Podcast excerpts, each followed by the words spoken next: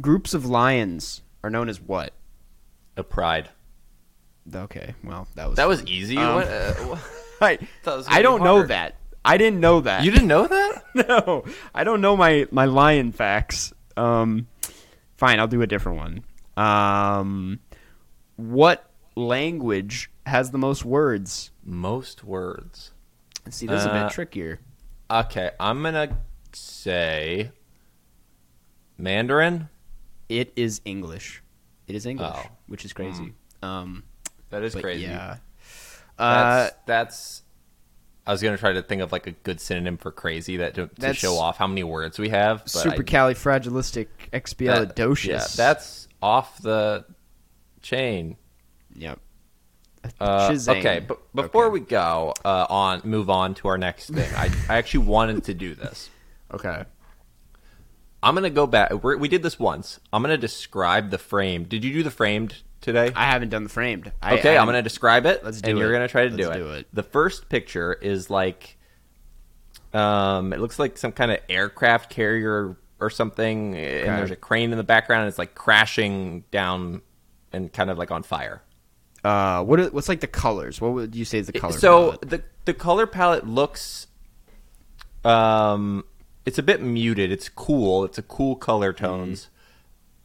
And it looks a bit stylized like it's it's maybe like an action movie uh, is it dark out or is Dark it out? daytime? Like what? What is it? Day oh night? i Um, thought you were saying the name of the film I'm No, like, no. "What's dark out the classic film Dark Out. um it's it's like a uh, afternoon Fuck, man, I don't know. or it's just I- like overcast and it's just a plane crashing into nothing. It's just on fire, or No, it's not a plane. It's like a. It looks like a boat or something. It's like a big flat concrete structure that's like crashing down. oh, um, weird. Uh, oh fuck, I don't know. I'm gonna s- say Captain America: Civil War. sure, yeah. it, it was not that, okay, but What's that's the next like one. just uh, the next one. There's a professor. Oh no, he's a doctor. He has two bags of Uh-huh. like IV fluid, and he's like he's a white guy, and he's working on them, and he looks like he's maybe about forty. Man, I I know I've, I never have seen whatever this movie is. Uh, just say Speed. Just say Speed. I don't know. Speed is not an option for this game. What? What the fuck? Speed is a famous film. Um. Okay. A little green tint as well. Yeah. Like it really feels like it might be like a big budget movie. Maybe maybe do like the Dark Knight. Der Dark Knight Rises. It wasn't. okay. Okay, now this should help. Okay. Oh, I okay, I I do know what this is now, and I'm going to describe it to you. Okay.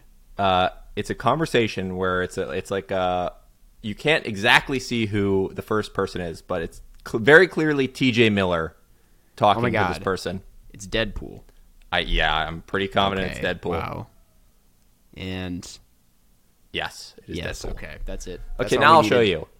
That's like the first one. Oh, that does look kind of like The Dark Knight Rises, though. Yeah, it Um, does. uh, and then there's the second one. Interesting. Interesting. And then Okay. the one that made it very obvious that it was Deadpool. Yep, that's that's Deadpool. All right. I know. we didn't even Um, get to see the other ones. I know. Uh, Uh, the last image is Deadpool. okay. Well, that was fun, probably Yep. for us at least. yeah, we're back from TIFF. Um, this is our first post TIFF episode. Yep.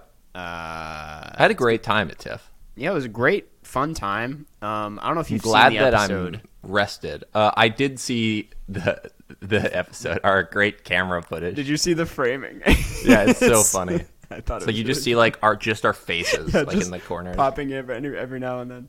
Um, yeah, that was TIFF was very fun. It was very exhausting. Jeff and I today we're talking about we're all going to the World's Fair, and I only bring it up right now because it's like Jeff and I are both very burnt out of films, so this was Mm-hmm. like the last push, and now we can kind of take a break. Yeah. For I don't know how You made long. that sound like we were like pooping. Oh.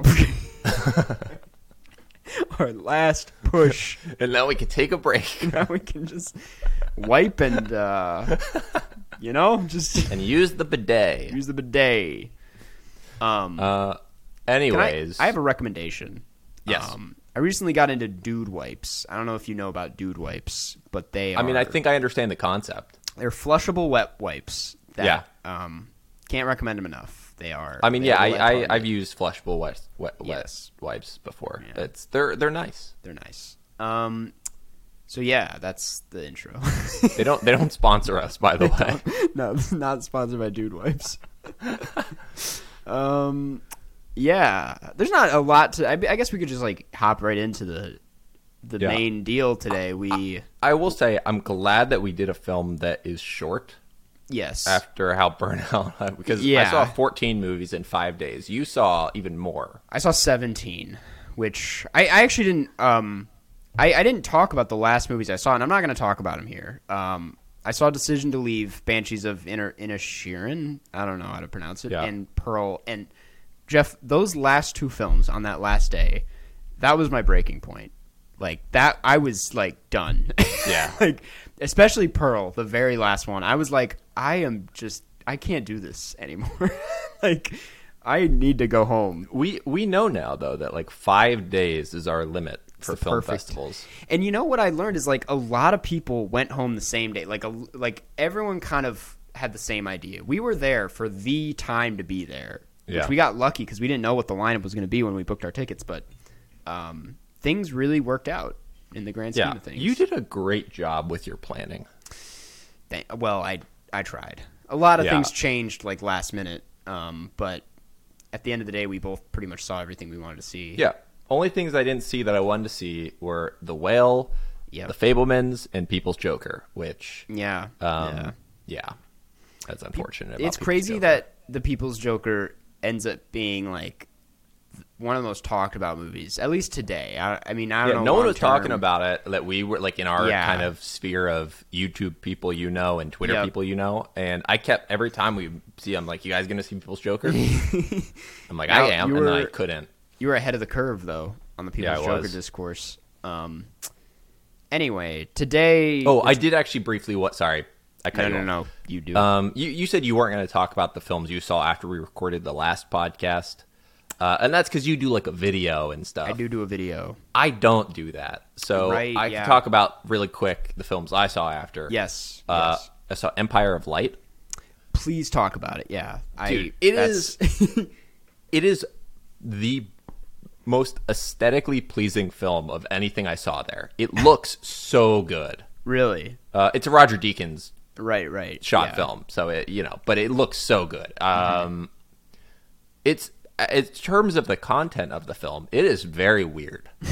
it's not bad. It's just it's doing so many different things and tackling Yeah. so many different subjects. It's like um, trying to pretty much tackle every relevant topic of the last like three years Gotcha. all at once. Gotcha. There's like racism. There's like movie theaters that are you know dying. Yeah. Uh, it's just a lot. Um, and it, it doesn't always succeed because it's just so jumbled. It doesn't really ever fully address. Also, mental illness, um, all in one, and Wow. it doesn't fully, um, like work, Mm-hmm. but it works well enough, and it's pretty enough to make it worth seeing.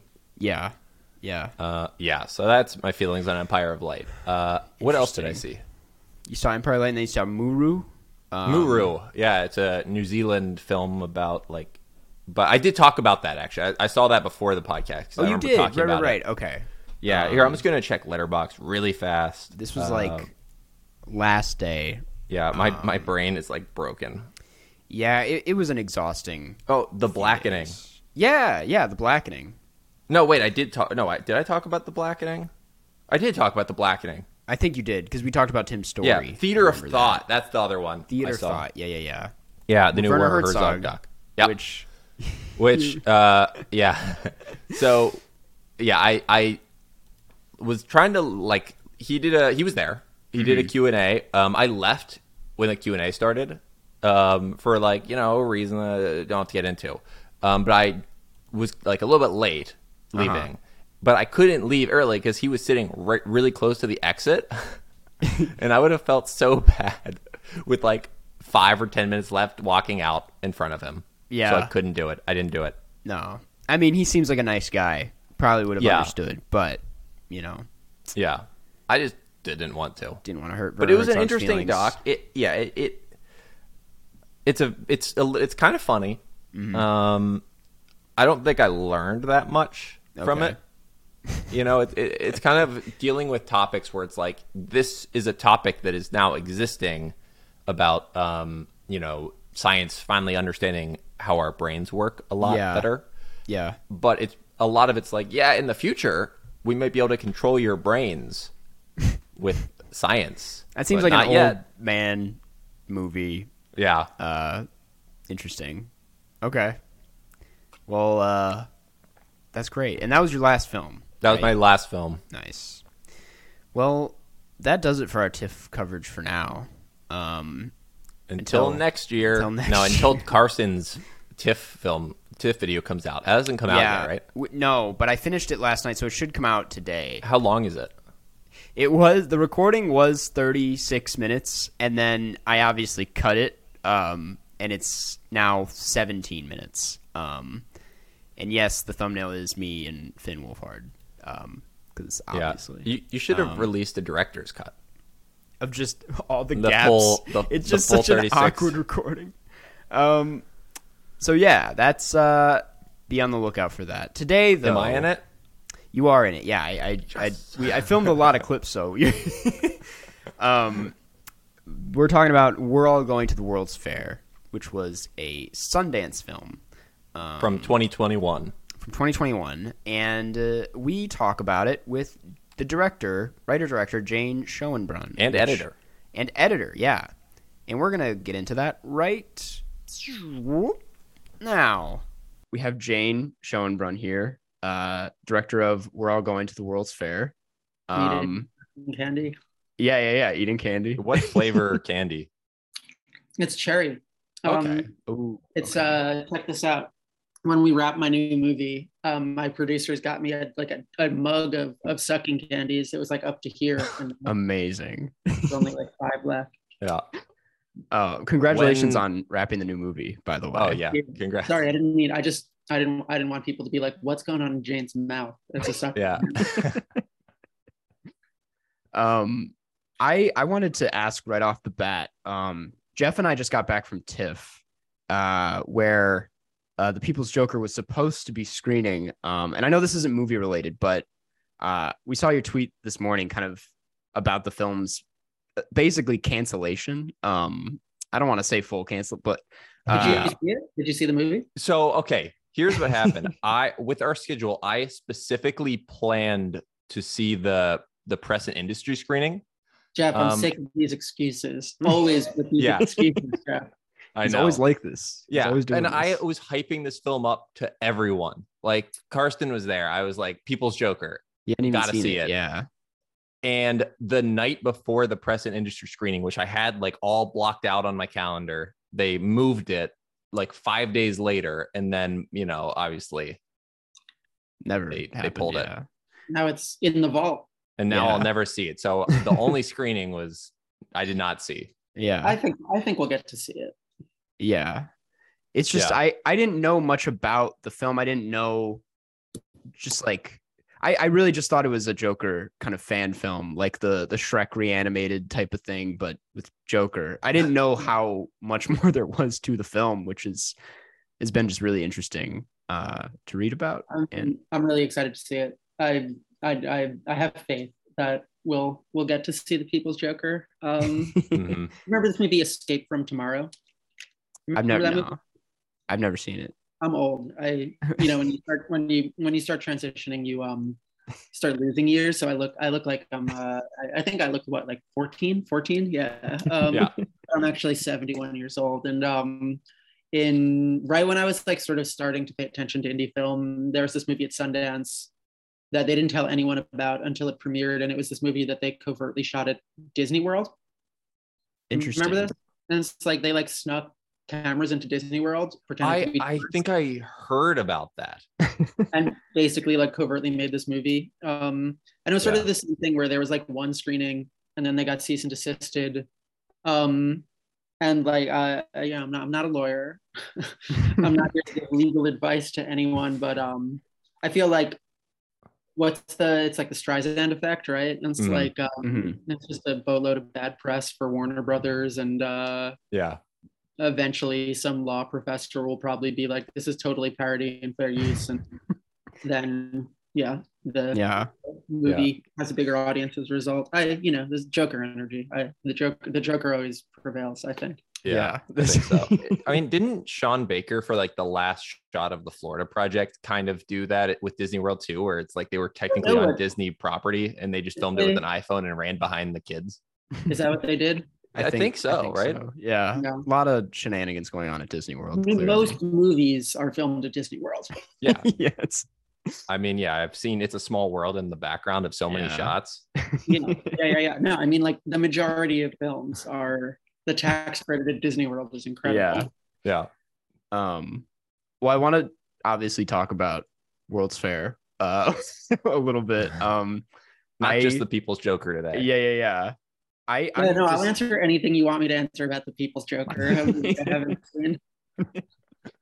um, this film means like so much to me as someone who like grew up on the the internet and and creepy pastas and like it's I I've seen I, I've been very critical. I'm I'm weirdly passionate about films about the internet and m- modern technology. Um, I don't think that's weird at all, Karsten. I, What you do. yeah, yeah. Um, and I just no, nothing against like a lot of current films about the internet, but I feel like they always resort to this like hyper, like fast paced, like oh, losing myself in the screen, uh, style. And yours is just so, it just like gets it. There's like something about this movie that I was like, it fully nailed and like brought me back to when I was in middle school and just like sat up for like hours in these like rabbit holes in these creep and just like these terrifying creepy pastas.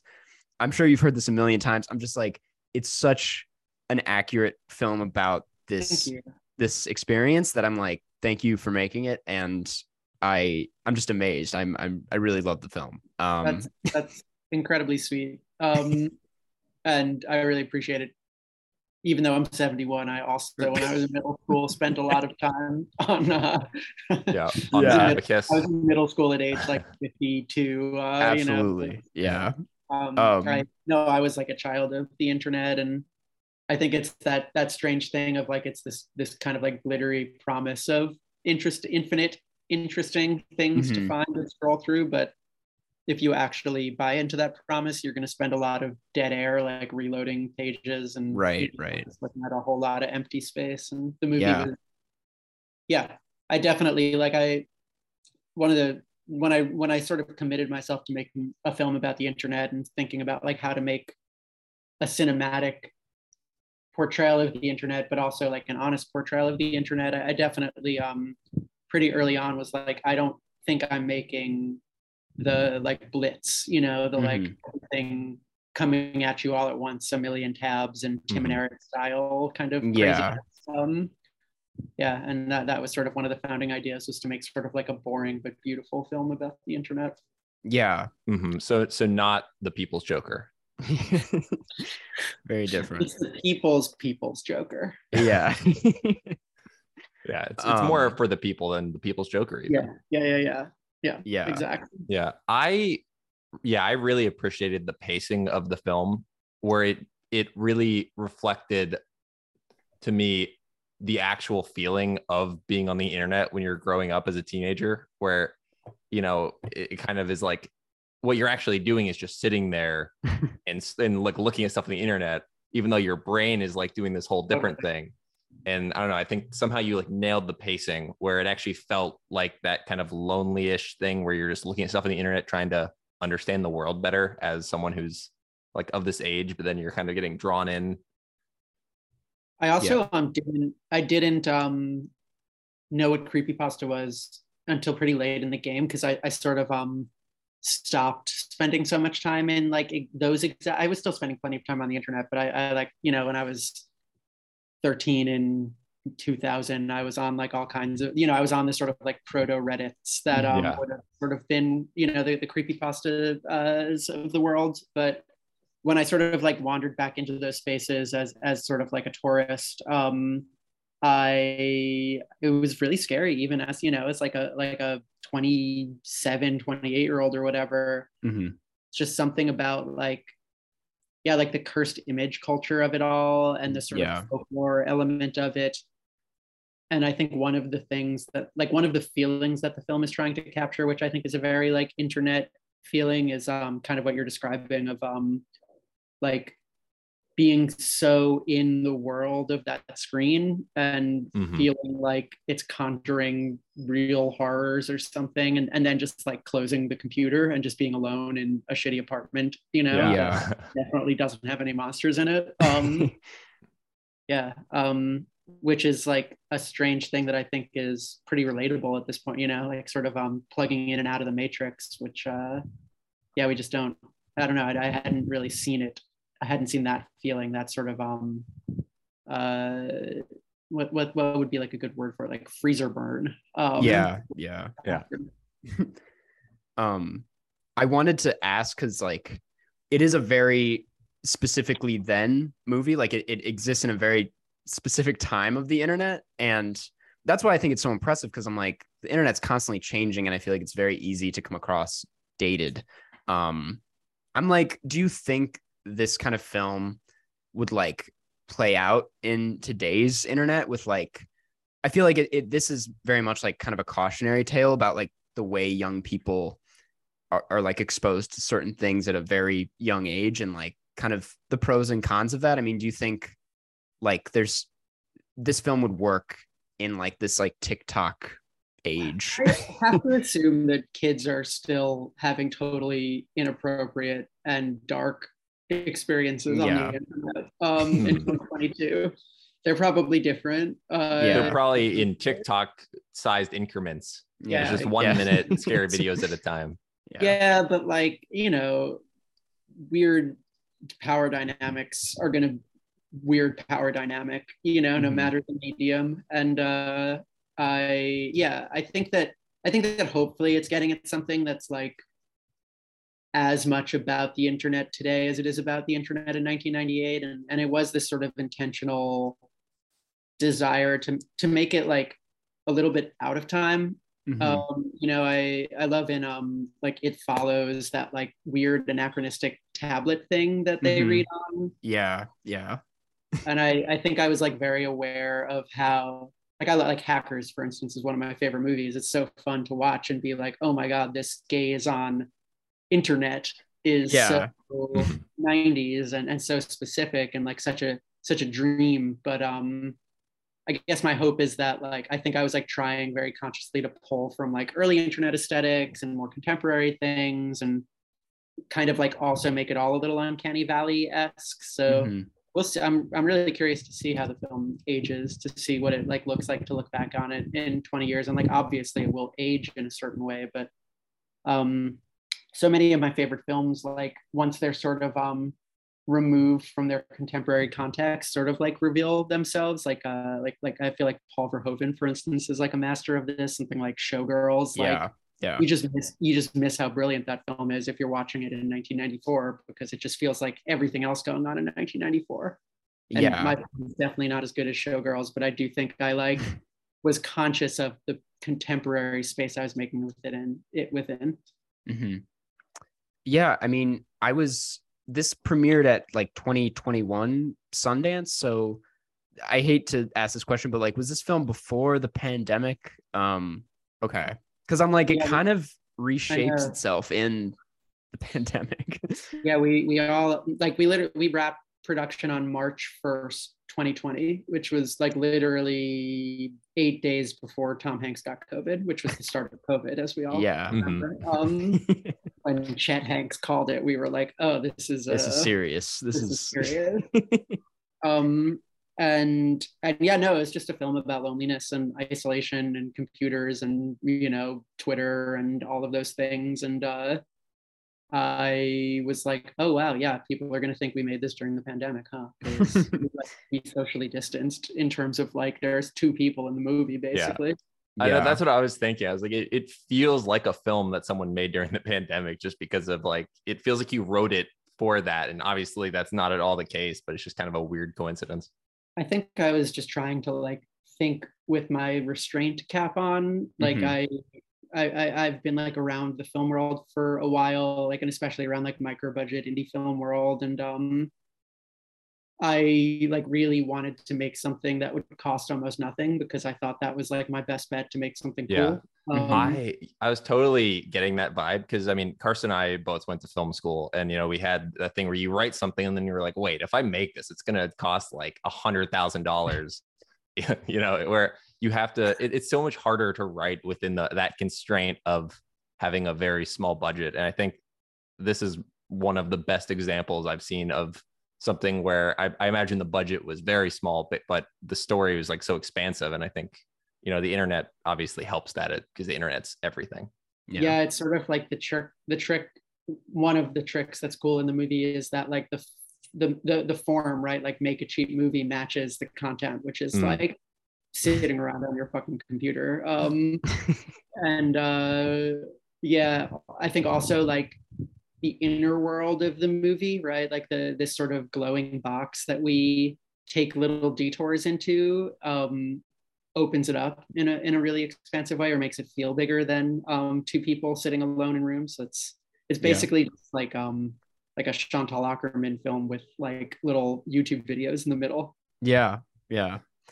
Um, I want to talk about or ask about something very specific, which is the opening credits for this film are like one of my favorite parts. I, like I've seen it twice now, and just like especially after the second time, like there's something about the opening credits and like this very kind of dystopian like American suburb. Was it like I'm sorry, was it like upstate New York or something? Like okay, because yeah, yeah, it's just yeah. I I I was wondering like kind of what the I mean, feel free not to answer this, but like what the thought process was behind that as a opening credit sequence, because I think I really, it really matches the film. Before Alex came on board um, to do the score, I really wanted to set that opening credit sequence to um, vaporwave Christmas music. Yes. Okay. Um, and so I think I was sort of conceiving it as like a Christmas movie of, of sorts or like that. You know, it's like this sort of um, opening credits in like a Christmas movie where you see everyone like shopping and going. yeah. Stuff. It's just the like post capitalist hell version of that. Yeah. Um, there's also this idea of like really making sure that we never saw human beings. Like we're going to go to this sort of um, yeah like shopping district downtown main you know like central avenue kind of energy with these big box stores that are kind of like the same you know it's like that's an american landscape at this yeah. point like mm-hmm. you find that everywhere with like especially uh, the kfc yeah and it's just like you you know maybe there's like a palm tree instead of an oak tree but it's like the same the same general thing um and uh and yeah, I really wanted to sort of like capture just those spaces and not, you know, it's like that and cars and yeah, uh, feels emotionally on board. And then yeah, I think there's this like conversation in the film, right? It's like the warmest spaces in the movie tend to be the spaces in the screen. Um, and I think that like this alienation of like where am I? Is this world even real? Is like definitely exacerbated by your landmarks being like the abandoned Toys R Us and the Best Buy and the yeah. uh, KFC. Yeah, that's great. Did you um, put the shopping carts in that pile of snow? No, that was there. It's that so good. That's amazing. I mean, that's, the best, that's the best way to make movies. Is you know, like I, I did a lot of that on the new one too, where where you just sort of um like for I've learned that like location scouting is a big part of um, my my creative process because you like write the thing and you have an idea, and then maybe there, are, especially if you have budget, there are some things that you try to pull off, um, you know, that that like take it from your brain into the real world. But I love just wandering around and being like, oh my god, look at that fucking shopping cart in a pile of snow. We have to film that.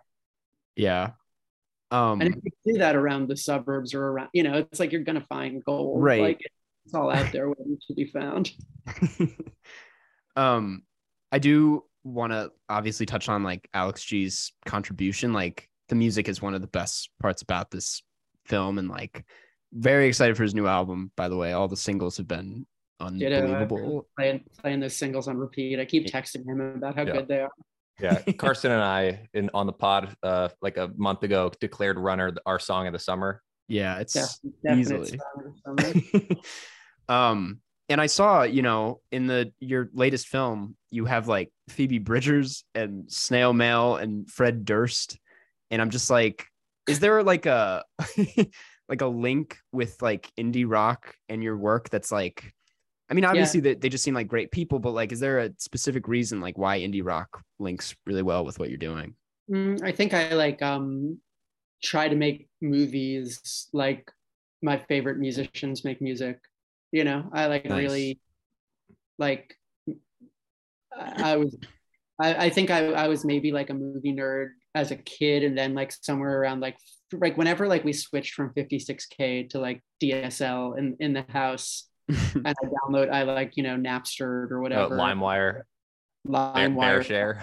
bright eyes and Neutral Milk Hotel shit. Like it was like no turning back from there. I, I, like music has just always been like a huge, huge like part of how I like understand my identity, and it's also like where I start creatively with films. Usually, I'm like usually like like with the new film, really trying to like think a lot about like albums like um Heaven or Las Vegas by the Cocteau Twins or like My Oh, Bloody yeah, yeah. Valentine's, Mhm. Loveless, and like trying to make something that feels like you have to like reach like what is the sort of like filmic equivalent of like shoegaze or dream pop or something Yeah. and, Yeah. And like starting with those textures or and whenever i'm like creatively blocked it's like always i always return to music first to to Mhm. unblock um and and yeah i think i just like deeply love music and want my films to be sort of um balms in the same way that my favorite record you know it's like you can put on a record whenever you're in a bad Yeah. mood you know and uh and, and return to th- that space and i really want my movies to have that sort of vibe Definitely. Yeah, I think for me, Alex G has such a specific vibe where it's this like warped Americana, and I think that fits so perfectly with this film. Yeah. Um, yeah i i mean i listened to alex i didn't know alex um while i was making the film we i like sent him a fan letter um basically and was like and it was the pandemic and and so he came on and, and did the score and yeah it was like really really a dream because i i thought a lot about i've talked about this in interviews before but i thought a lot about like um the way he makes music and and it uh, it sounds so homemade but also so strange and precise and and Mhm. and yeah, and this sort of like difference between homemade and cheap was something that I thought a lot about with World's Fair of like really wanting to make something that felt like a bedroom film in the same way that like his music maybe you know especially his earlier stuff before he you know kind of went into Yeah. the studio it feels very like bedroom poppy um Mhm. and yeah uh and and so I was just like he's the dream somebody had told me once like a lot of musicians want to do film scores uh and I was like all right I'll take a swing and it was the first first swing I thought it was just like a fantasy ask and uh and it worked out Wow. and now that's- we're best friends yeah. yeah. You probably already have the album. Yeah. no I don't. He hasn't sent it to me. I, I told you I keep texting him about uh, about how much I love the singles and he's like oh thanks. I worked so hard on them. Like- Yeah, um i i kind of want to ask just because it's a very it's hard to compare this film to a lot of other movies. Like what were some of your i mean you've already mentioned some movies but like what were some films or i guess other music like that Hmm. Kind of drew you to where i definitely like now that you said Chantal Akerman i like see a lot of that in the film after the did, fact especially as Jatuet, eel. Mhm. I, forget, I, I forget which words come first. I don't speak French, Yeah. but like that, her, her, her like first feature, which is there's this like 30 minute portion of it that's just like her alone in her bedroom, you know, kind of like Yeah. and I remember looking at that and being like that that kind of chamber piece, like loneliness thing is is really um evocative there. Um looked at a lot of um Pedro Costa in a similar way. Like uh like his films tend to be very portraiture and very like isolated. yeah Um the Human Surge was one that I, I I don't know if you've seen that film. It's um it's it's I think it's like one of the the, the smartest films about the internet. Um and it's very much like a piece of slow cinema. Um Yeah. and my film I, I think like has some whiffs of slow cinema in there definitely um doesn't commit fully to that genre but um like the way uh, like this sort of idea of like moving through spaces and then like that that that sort of um fluid entering and exiting of screens Yeah. and I, I i i took a lot of influence from that film on um and you know like i love david lynch i love david cronenberg those are my two dads um and uh you know they're all there i think there'll always be a lot of both of them in everything i do Yeah. I, I saw a lot of um like kind of Simon Lang. I've been just like watching more of his movies these days and um i mean he's, maybe him and Apichatpong, i think are my two favorite contemporary filmmakers so definitely. yeah. Did you like Moria at all or yeah i mean Um, that's my favorite movie of the last however many years it's so, so good Yeah. Yeah. Um like on another plane of ex- he's like his project is so like he's so tapped into what he does at this point that it's just like Mhm. watching something supernatural absolutely that's a great way of putting it. Yeah. It feels like it's coming from a different world entirely. Um, yeah. Well, that's like kind of all the questions I have. I mean, I don't want to keep you too long. I know you're super busy. Um, but I just uh wanted to say again that I love this film a lot. Um, it's in like I'm I it jump started like this my own feature that I'm writing right now, kind of about an old woman who wants to get internet famous, and I'm like, Yes. this was just a huge like light bulb of a film that I and i'm so excited to see that when you make it yeah i mean i'll i'll keep you updated if it goes anywhere but um yeah just just thank you for making it it's great to have an, a movie about the internet that's not the same like she would kill for views kind of internet movie you know i mean she would she would let's She be would. clear. Yeah yeah If that's she had the opportunity to she would but um but, but the opportunity didn't present itself in this the first one Yeah. It's Uh, free too. yeah exactly um, thank you guys i really it's nice to meet you and and thank you for like vibing and understanding the the gentle slow thing that i made yeah absolutely i mean if yeah, you want to so much for for being on. if you want to plug anything the usual it's on hbo max uh yeah. great spooky season viewing kind of you know true Um, true Yeah, and, definitely. uh, my new movie will hopefully be out in a year or two amazing hopefully, well- hopefully sooner rather than later it's Yeah. I'm excited for Yeah, and you know, if you want to come back on when when that's out and yeah Definitely. promote it, we would love to have you back. Well, Yeah. I'll, I'm, I'm, you know, I'm here. Got yeah a couple sucking candies left. I'm around. Yeah, ho- hopefully you, you have another mug of candies by Yeah, then. exactly. yeah yeah yeah Um, it was great to chat with y'all. yeah thank you so much jane have a great good day day. Oh, that was great. That was so fun, wasn't it? Um, that was fun. that was a good time. That was a great time. We're back, and it's time to get into questions. Um, uh, thanks, Jane, again for being on. These come from the Carscast subreddit r slash Carscast, and it's going to start with Icy Tooth nine five two seven, who asks, "What's up, Karsten and Jeff? Are there any movies that you left unfinished? If yes, what are they and why?" Um. So I Yeah. did actually just not finish a film at uh at TIFF. it was The Prisoner's Daughter, which I can now officially talk about because it had its premiere last night. And I want to bring up one funny thing about this. Apparently, the cast and crew was there to do a Q&A afterwards. And apparently, Brian Cox, the star of the film, said in the Q&A, he was like, halfway through this film, I was like, this is awful. What the fuck am I doing with my life? and then he was like, I was pleasantly surprised when I watched the cut here at TIFF. Um, which I am like, I think he was right the first time. It's a pretty awful film. uh, it's pretty bad. Um, and I actually only didn't finish it because I had to catch Weird. Um, I would have was finished it worth it. otherwise. It. was worth it. I only have like 15 minutes left in Prisoner's Daughter, and whenever it comes out on digital, if I don't have to pay for it, I will finish it because I kind of want to know what happens. But yeah, that's the most recent example. Yeah. And I also did not finish one film at TIFF. Yeah.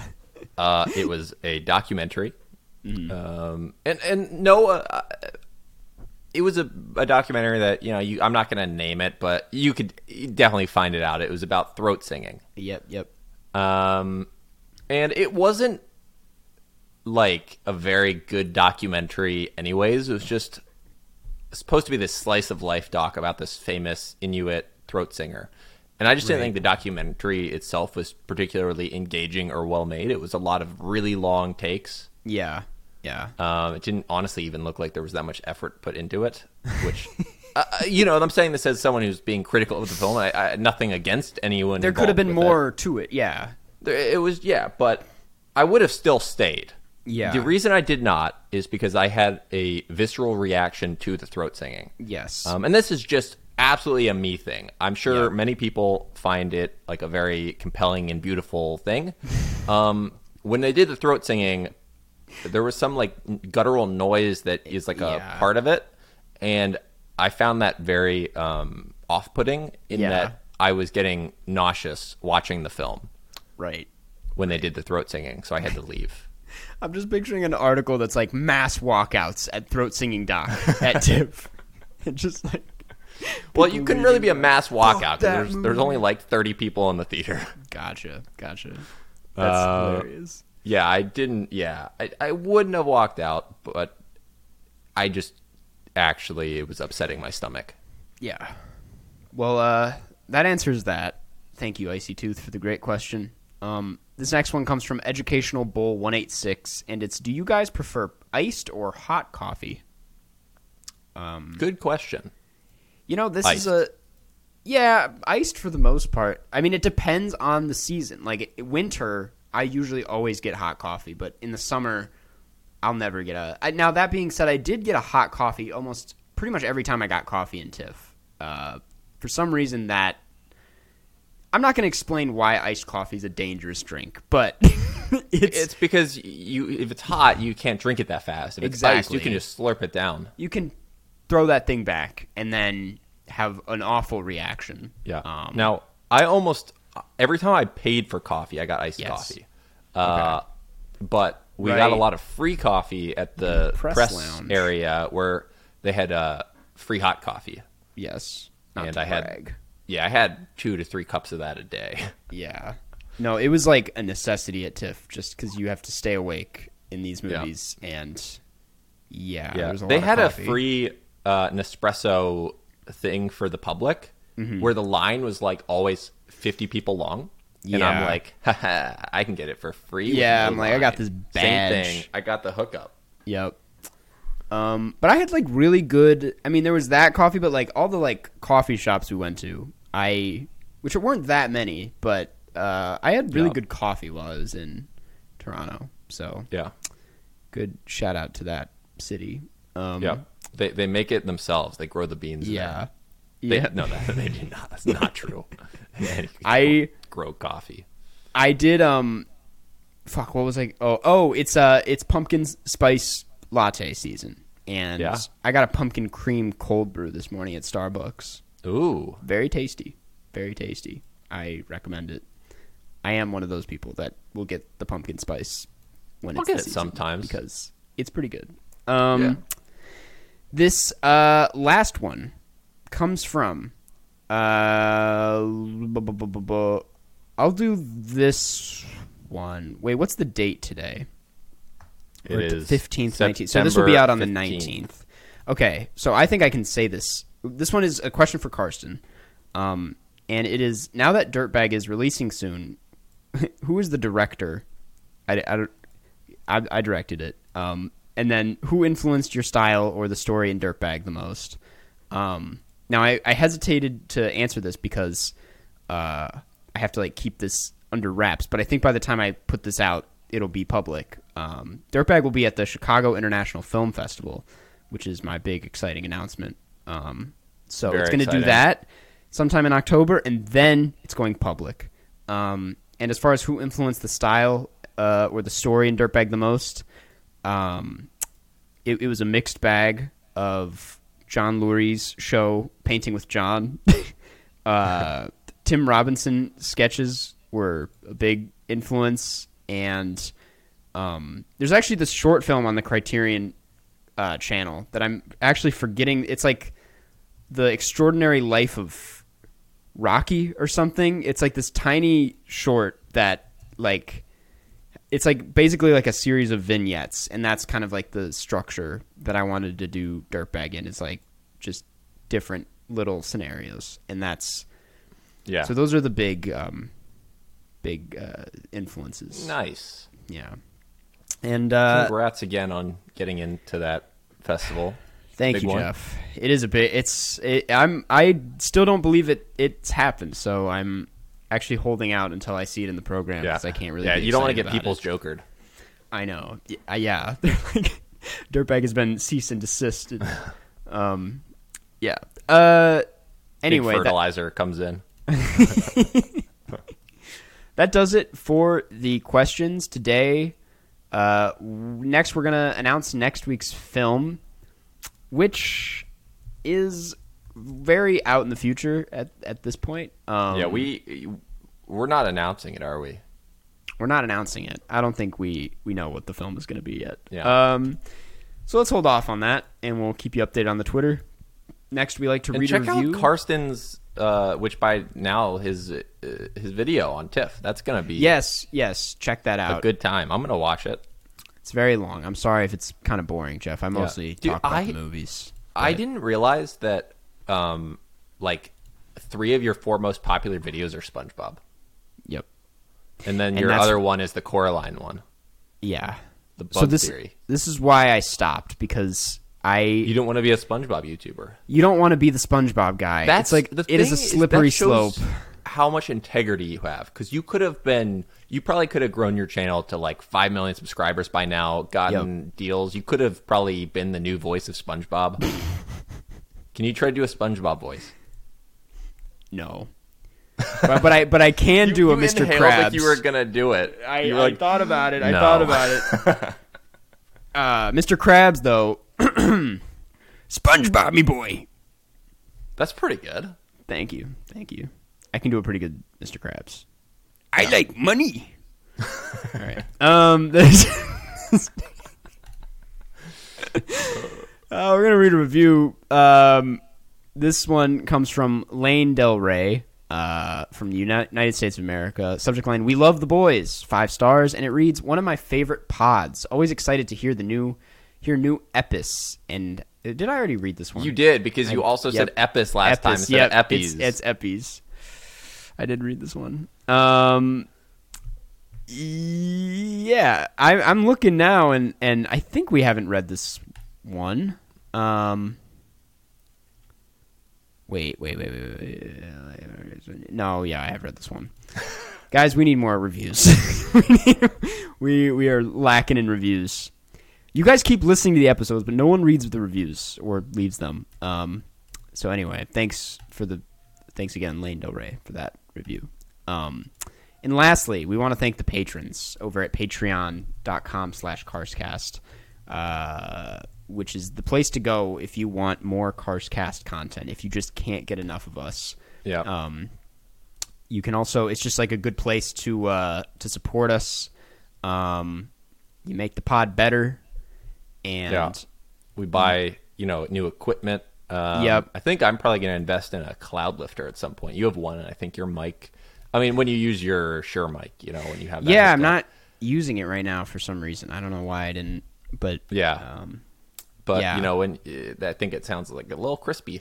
Yeah. in a good way, not like a bad in a good way. yeah yeah yeah um so you can get you know you're making the podcast better but you also get exclusive access to bonus content like q and a's shout outs at the end of every episode uh, bonus episodes twice a month uh, which i still have to actually upload the second august episode Um, it's been sitting on my Yeah. laptop And, but uh, we're and then yeah, and we're gonna do two more for this month. We're gonna be we two- did not two do a TIFF because we were it was tough yeah but yeah, uh, TIFF was tough. It's like you just have the eye and you just draw a little extra little loop. yep the toronto underground film festival the t- tough Yeah. Uh, anyway, and shout outs at the end of every episode, which we're about to do right now. Thank you, Hashtag Jeffrey Borslow for Space Jam 4, Alex Thomas, Anson Contreras, Belly, Big Beard Pirate, Boinks, Camilla, Coop, David Borslow, David Sir, Eden, Finn Richardson, Goodnight Tail, Jacob Meyer, The, Jared Armstrong, John Van Hout, Joshua Hughes, Katie T, Kelly J. Smith. Let's change the Google search results for PTA. Levin, thank you for talking about therapy. Live Rob, Lewis AO, or Louis AO, Lukewarm, Maddie Robertson, Martin Deff, Mary Lee Borslow, Meridian, Michael Rennie, Monroe Page, Noah Wooten, Owen Felton, Queen of Staten Island, Rakakuni, Riley Ost, Ryan M. Stel- Sean Kenny rehearsed his Patreon display name, Stella Perry, Supercalifragilisticexpialidocious, Smitty, Warburton, Jagerman, Jensen, Taylor Smiley Face, The Raccoon from Airborne 7th Inning Fetch, Vegard Strom, Wes Kinley, Wiley Todd, Yusef A., and Zoe Hernandez McDonald. McDonald. Uh, real quick, the first one in that list. Hashtag Jeffrey Borslow for Space Jam 4. There's only been two Space Jams. Yes. So are they? They're like- that they're they impl- want a they want a third Space Jam that I'm not a part of. They don't want you in after that one, no. Yeah, they they want me Yep. in the one after that. Yep, they want the fourth one. Yeah. Okay, just to be clear. Clear things up, yeah. Yeah, they're like I think Kevin Durant should be in the third one, but yeah. Keep Jeff off that one, yeah. yeah. Um, well, thanks, guys. Thanks, Jane, for again for again for being on the podcast, and Yep. Jeff. Anything? And thank thank you, Karsten. any last for being on the words?